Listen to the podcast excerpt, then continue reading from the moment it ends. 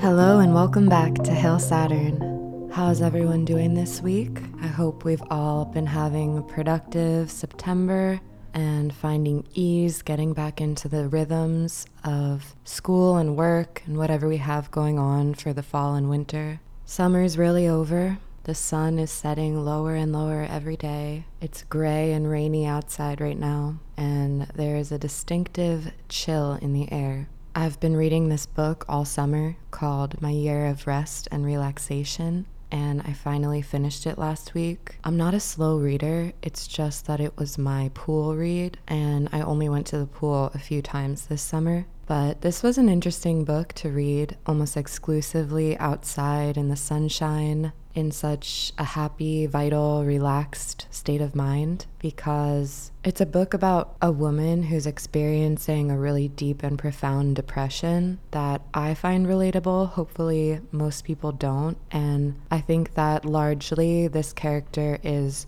objectively very unlikable, whether you relate to her or not. She's very self absorbed and selfish and conceited without offering much to anyone else. But at the same time, I couldn't help but empathize with her. And the book gave me a lot to think about in terms of my own depression and my understanding of depressive habits and patterns of behavior and what it means to have a 12th house moon. I think this book is like the most 12th house moon book I've ever read in my life, which I'll go into. But I was thinking about the character the main character of this book who doesn't have a name, so I can't call her by her name. So I'll just call her the main character. And she is a 26 year old woman who recently lost both of her parents and inherited all of their possessions and money, and they were fairly well off. So she doesn't have to worry about money, but her depression is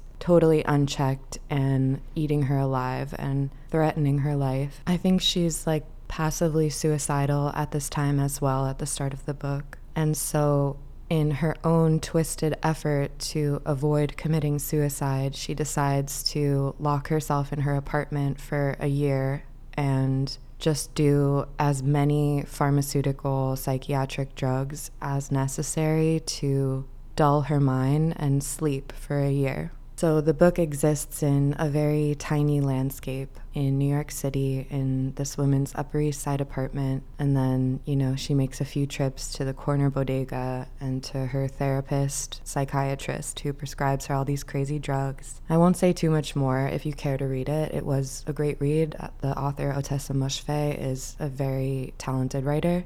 It's not a book for everyone, I think, but I liked it. I don't know. It's like I think it's a polarizing book, and so I hesitate to just recommend it freely to everyone. But yeah, I think if you are a woman who experiences depression or you know somebody like that, it might be enlightening in a way. But yeah, I finished this book last week and I was sad to see it end but also I felt like I couldn't keep reading it beyond the summer. So I kind of just pushed myself to just finish it up so I can have a new book for the fall. And then I couldn't help but think about what are the main characters' big three. You know, I, I love thinking about astrology placements in terms of real people and fictional characters too in the book. I don't think it tells us her exact birthday, but it's like somewhere around August 12th, which would make her a Leo. And I get really big Libra rising vibes from her. So I'll say Libra rising, ruled by Venus. She's very beautiful and easily attracts people to her and attracts interest. She also almost exclusively has one on one relationships in the book. So to me, I was getting strong Libra vibes from her. And then, like I said, the 12th house moon, which would make her a Virgo moon. So that's my guess for her. My, uh, you know, mental portrait is a Leo sun, Libra rising, 12th house Virgo moon. And the reason I feel so passionately that she is a 12th house moon and that this is a 12th house moon book, 12th house moon representation, is because her way of caring for her shattered, fragile emotional state is to disappear. Our moon speaks to what we need to feel emotionally nurtured and nourished to be able to go out into the world and respond to all of the activity and requirements and responsibility that's waiting for us out there. The moon in astrology also speaks to the condition of your physical body, your relationship with your mother, and can give you a sense of the energy of your inner world. So, in the 12th house, the house of unseen realms, isolation, loss, endings, connection to collective unconscious. It's a deep, dark house where we are alone to face the consequences of everything that we've been through and to find ways of tying up those loose ends and creating beautiful bows or struggling with the knots that we create. It is a creative house but in a way that is largely invisible to others. It's the house of imagination and the house that contains our vast inner world. So to have the moon there, it's like that's your home zone. That's where you go when it's time to rest and relax and take care of yourself how you recharge is by diving into those depths of your own psyche and reworking what you find there. And so, for somebody who's been through a lot, like the main character of the book I read, she needs a seriously empty environment with nothing demanded of her so that she can focus wholly and entirely on her inner world. And for her, while she's not even conscious, while she's asleep, which provides us a different level of access to that world, she needs to focus wholly and entirely on that in order to be reborn and to be able to participate in life once again.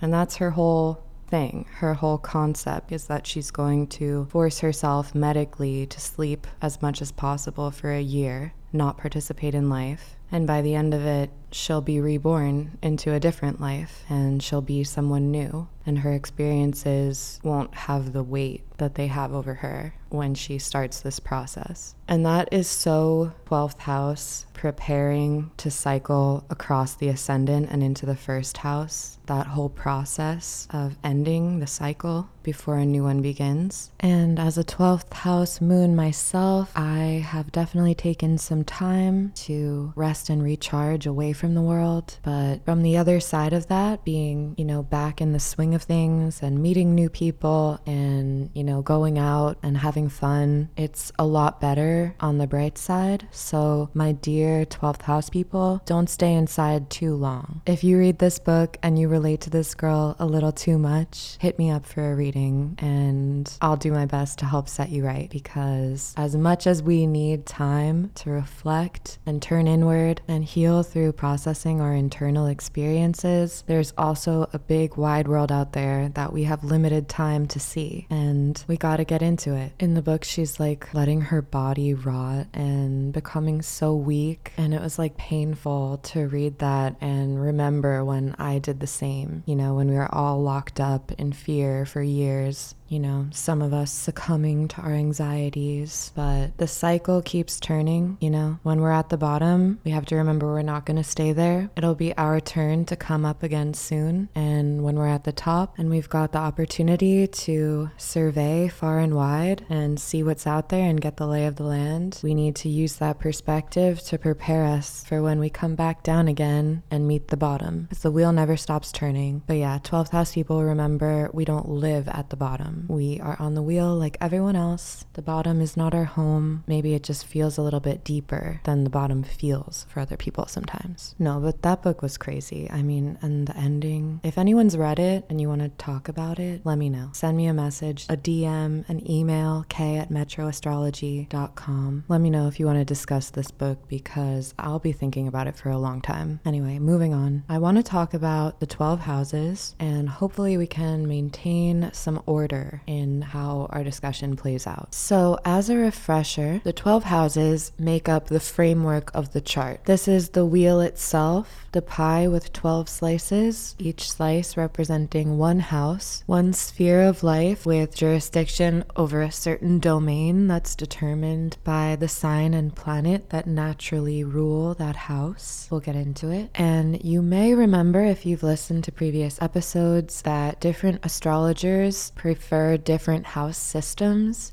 So, what the houses are and the domains that they encompass are consistent across all house systems. Astrologers aren't disagreeing about what the first house means, for example. We all agree on what the first house deals with for the most part, and, you know, with exceptions. Astrology is actually an interesting exception to what I'm saying, where different astrologers will claim that astrology belongs in the eighth house, the ninth house, the twelfth house. I've heard all three. I personally am an astrology belongs to the ninth house person, but that's neither here nor there. But for the most part, we agree on what the houses mean, and what we disagree on and use different house systems to account for is how to calculate mathematically where the house cusps begin and end in terms of the 360 degree zodiac map that we are overlaying on the stars overhead. So we have this 360 degree zodiac, which is fixed, and we use the houses to divide that up into 12 segments so that we can know exactly where the planets and points are placed in our chart and connect them to the areas of life that we can expect to see their impact manifested. So, I want to do a deep dive on the houses, but before we get into each of the individual houses, let's first talk about house classifications and functions. So, the houses are classified according to their type of activity as well as their elemental function. So,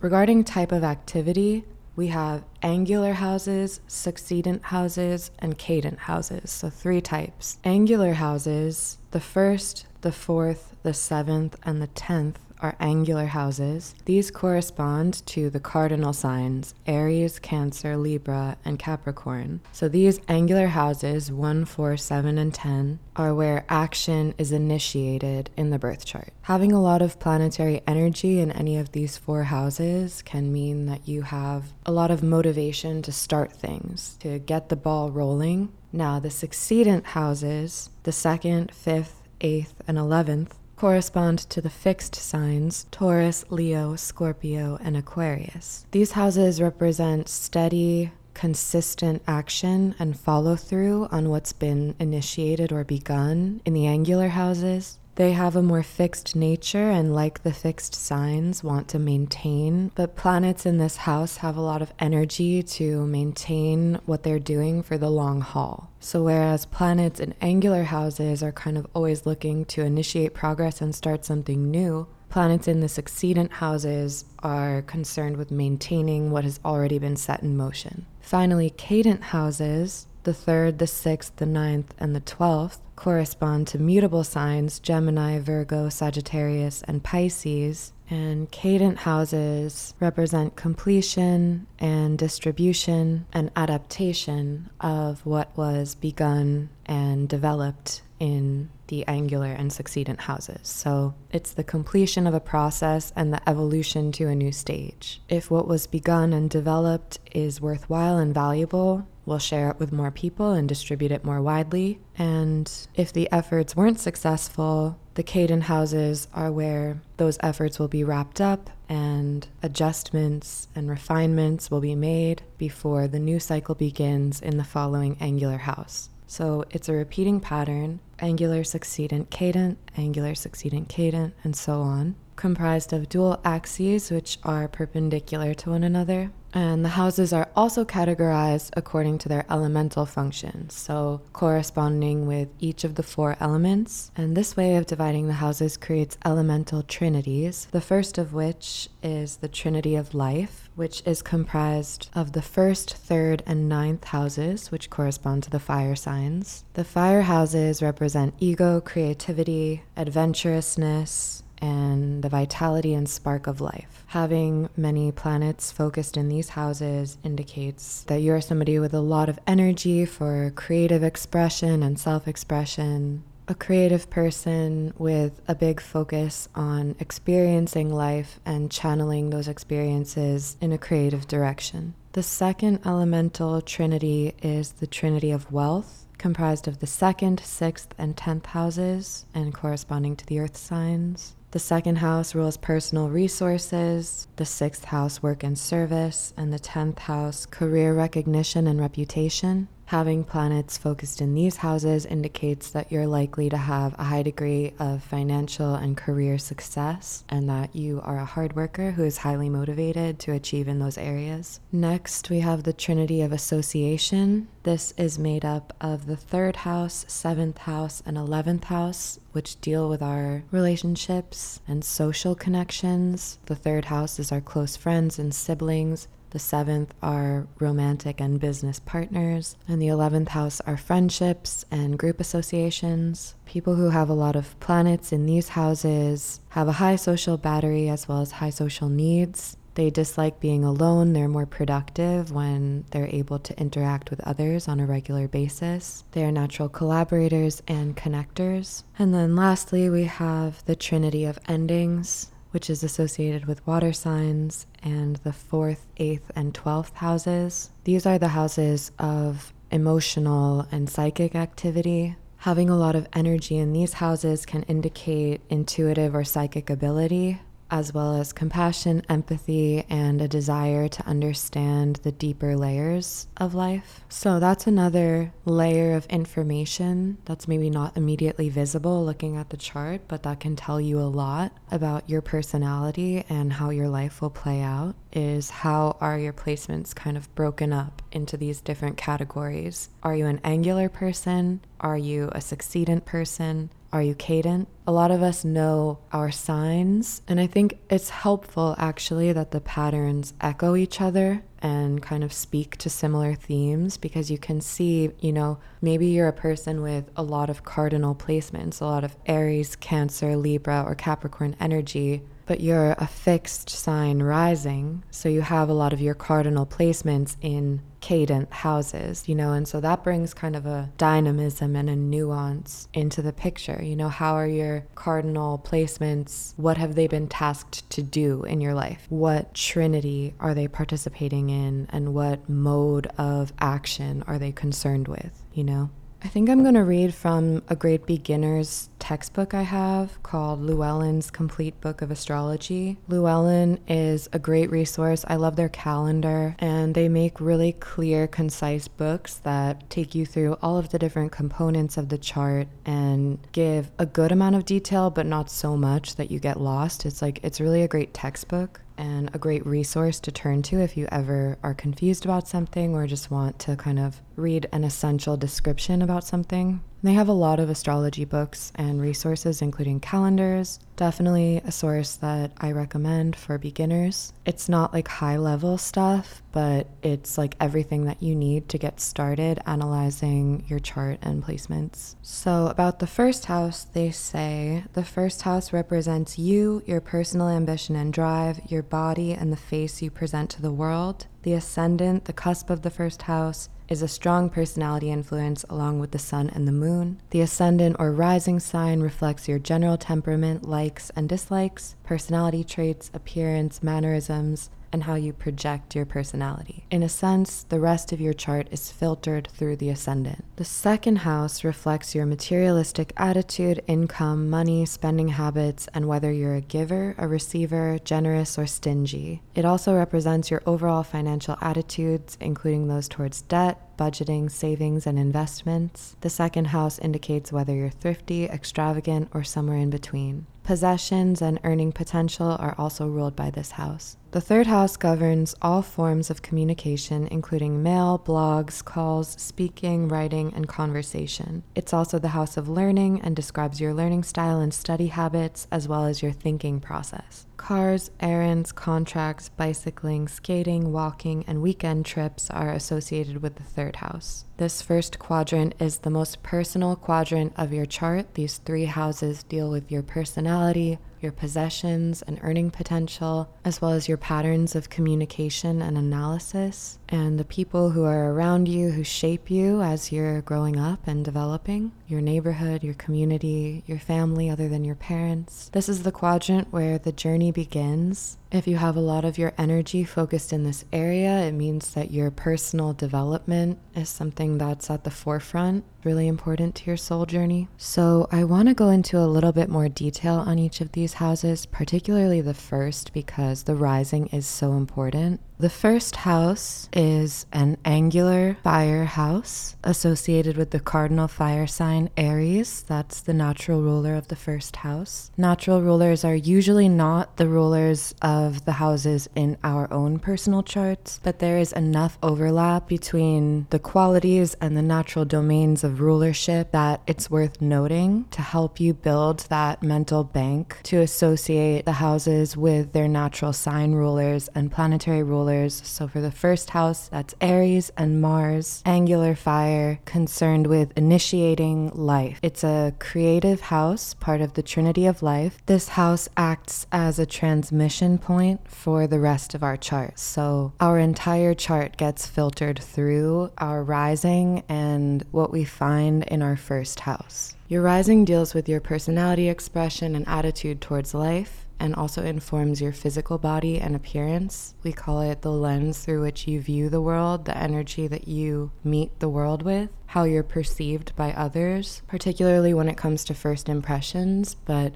also just sort of in an immediate sense. What's the first thing that people notice about you? The first house deals with your personal ambition and drive, your body, your face, and what you look like, how you project your personality, what your mannerisms are, your general temperament. And yeah, like I said, is sort of the portal through which the rest of your chart is refracted into the world. First house people, if you have a lot of planets in the first house, you might have a lot to say. You might have a complicated personality that needs to be expressed, you know, that we can all learn from or benefit somehow by watching you tell us what it's like to be you. First house people are very expressive, and whatever planets are found in the first house are going to be qualities that a person wears on their sleeve. The first house is the most visible house to others, but really it's a house that's all about you. If you have your North Node in the first house, it means that you're required to focus on learning about yourself, your own needs, and who you are on an individual level. Your relationships with others must remain secondary to your relationship with yourself. North Node in the first, South Node in the seventh suggests that in past lives you prioritized your partner's needs and sacrificed for the benefit of your relationships this time around, your life is about learning to choose yourself first, to get to know and honor yourself as an independent entity separate from those closest to you, and express your needs and your will in a way that is genuine and authentic to your spirit. Self knowledge and self expression is likely to be an area of life that you're not fully comfortable with or adept in yet, but it's what you're meant to focus on and gain mastery of over the course of your lifetime. That's just for people with the North Node in the first house, as the North Node is like a destiny point and represents the directionality of your soul work and karmic calling. We will definitely come back to that point and discuss it more, but for now, I just wanted to make a note and maybe I'll do that for all of the houses actually, just kind of talk about what it means for you if your North Node is in each house. Because if we're discussing the major themes,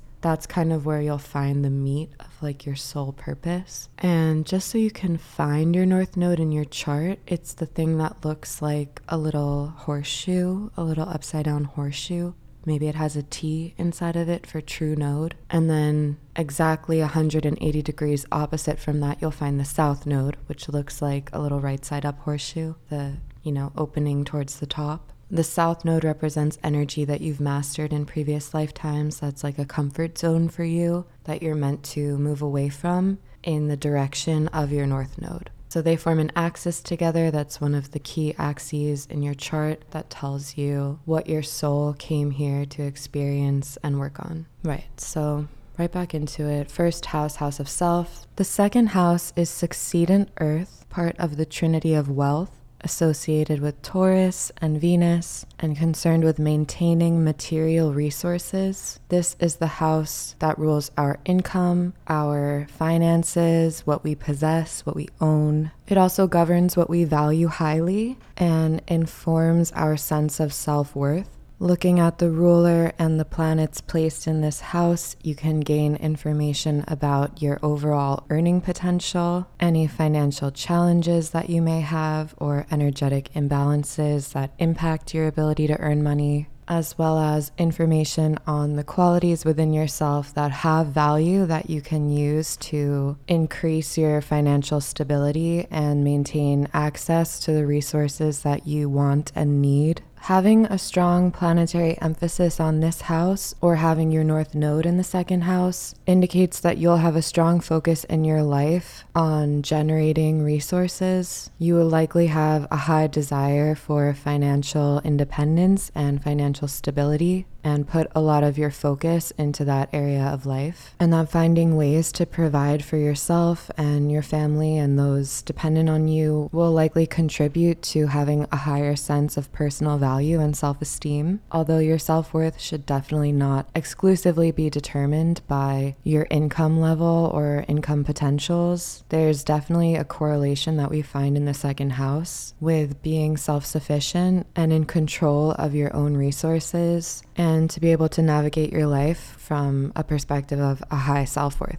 Valuing yourself, your time, your skills, and making the most of that. Engaging in the commercial side of life in a way that honors your identity and your talents and your spirit and finding ways to live your life sustainably. If you have your North Node in this house, it means that you are meant to become a resource unto yourself, and that focusing on finding ways to provide for yourself and live in a way that is true to your values and gives you a high sense of self esteem, a life that you're proud of, that that is of the utmost importance to your soul purpose. The energies of this house, the sign on the cusp, the planetary ruler and any planets that are placed within the house can tell you about your fortune in this realm of life. Any blessings or challenges that you have to overcome or to make the most of. And transits to this house can indicate boons or losses financially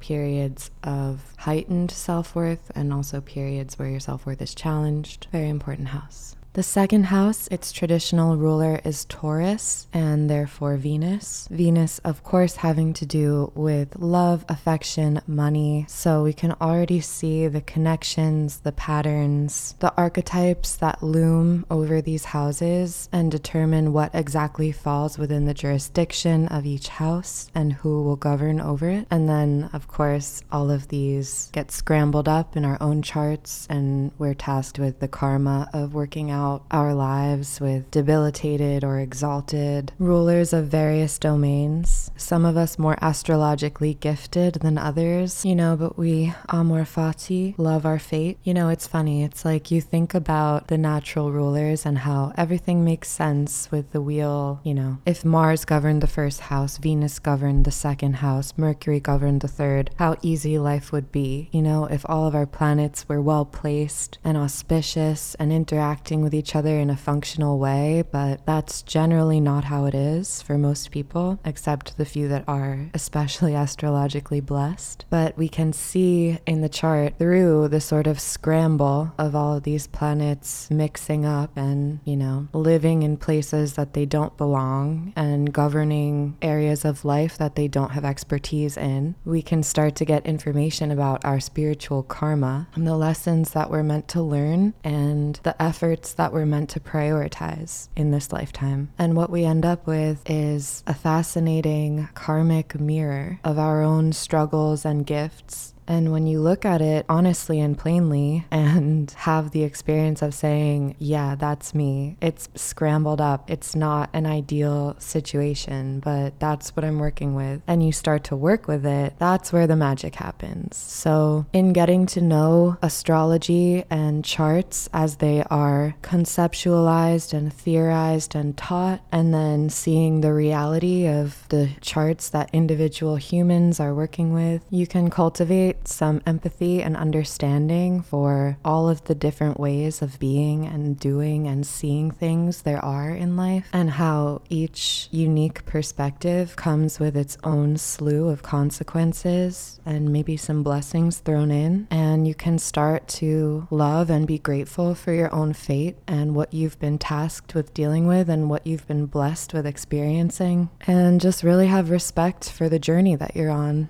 You know, it's easy to get caught up in the shallowness of modern existence. We're not encouraged to think deeply about why we're here or what we're doing or our own spiritual experience. But there's so much in that area for all of us because that is why we're here. So it's funny to me that spirituality is often what's thrown by the wayside as people focus on material requirements for success in life. And understandably so, that's the society society we live in. I'm not trying to say I don't get why people prioritize what they do, but at the same time, it feels like work culture has become so extreme, so all encompassing. Hustle culture, side hustles, every hobby needs to be monetized to the fullest extent. There's no time for things like diving into your own psychic, spiritual experience, healing your traumas, and getting to know God, getting to know yourself, and getting in touch with your deeper purpose purpose, let alone acting on it, you know? So it's like, I do think that the birth chart and spending time with your own birth chart can be like a safe, grounding space to think about those things and to give yourself an opportunity to make a plan and schedule in some opportunity to do the spiritual work that you incarnated on earth to do. I guess in my mind, that would be like the best possible use of astrology. And I know that's often not what it is. It's like people wanting to know what their future holds and who they're compatible with, and, you know, maybe just have parts of themselves acknowledged and seen by someone when, you know, so much of ourselves gets hidden. It's good to get in touch with yourself and to not let all your time fly by, fly out of your hands before you figure out how to become a version of yourself that's really conscious and really experiencing what life on earth actually is. And on to the third house. The third house is cadent air, naturally ruled by Mercury and Gemini, part of the Trinity of Associations. So it's a social house that has to do with our siblings, neighbors, our close community, as well as with thinking and the mind, writing, and overall building up our skills. The third house is about learning and communicating with those around you and trading information and skills. And yeah, it's all about like the transmission of information and energies in like a local community building kind of a way. So, like to list off a bunch of third house topics, it's like short journeys and transportation, mail, thinking, communicating, writing, learning, studying. It's like exploring and investigating and getting to know what is locally around you to enrich your life experience and to be able to collaborate and build and, you know, participate in bettering your community with the people around you through collaboration. The sign and planet which rule this house and any planets inside of it can give you a sense of the energy that you have at your disposal to work with in this area. Having a lot of planets in this house can indicate that you're somebody who is meant to write or someone for whom sibling and maybe childhood friend relationships have really important significance. Somebody who has a really active mental facility and who thinks a lot and so would benefit from having a writing practice in order to get those thoughts out of your head so that you have more space mentally to attend to everything else. If you have your North Node in the third house, it suggests that you are meant to focus on honing your communication skills so that you can effectively collaborate with the people around you and build up and strengthen your community. You don't have to look so far from home to find your destiny and purpose. It's going to be the people in your close community, maybe the people you've grown up with or the people in your neighborhood where you live. But your life is going to be about staying local and using your intellectual gifts and gifts of communication. Maybe these are gifts that you were born with, maybe they're gifts that you develop over the course of your life, but using those to bolster the community that you're a part of. The third house is a really sweet house with a lot of camaraderie. And if you're a third house person with your North Node there or a lot of planets there, writing is going to be really, really important for you. Definitely recommend you have a journaling practice of some kind or at least do like the morning pages because expressing yourself verbally is going to be really key. We are going to pick back up with this next week and talk about more of the houses, maybe three more, maybe more than that. We'll see how many we can get through.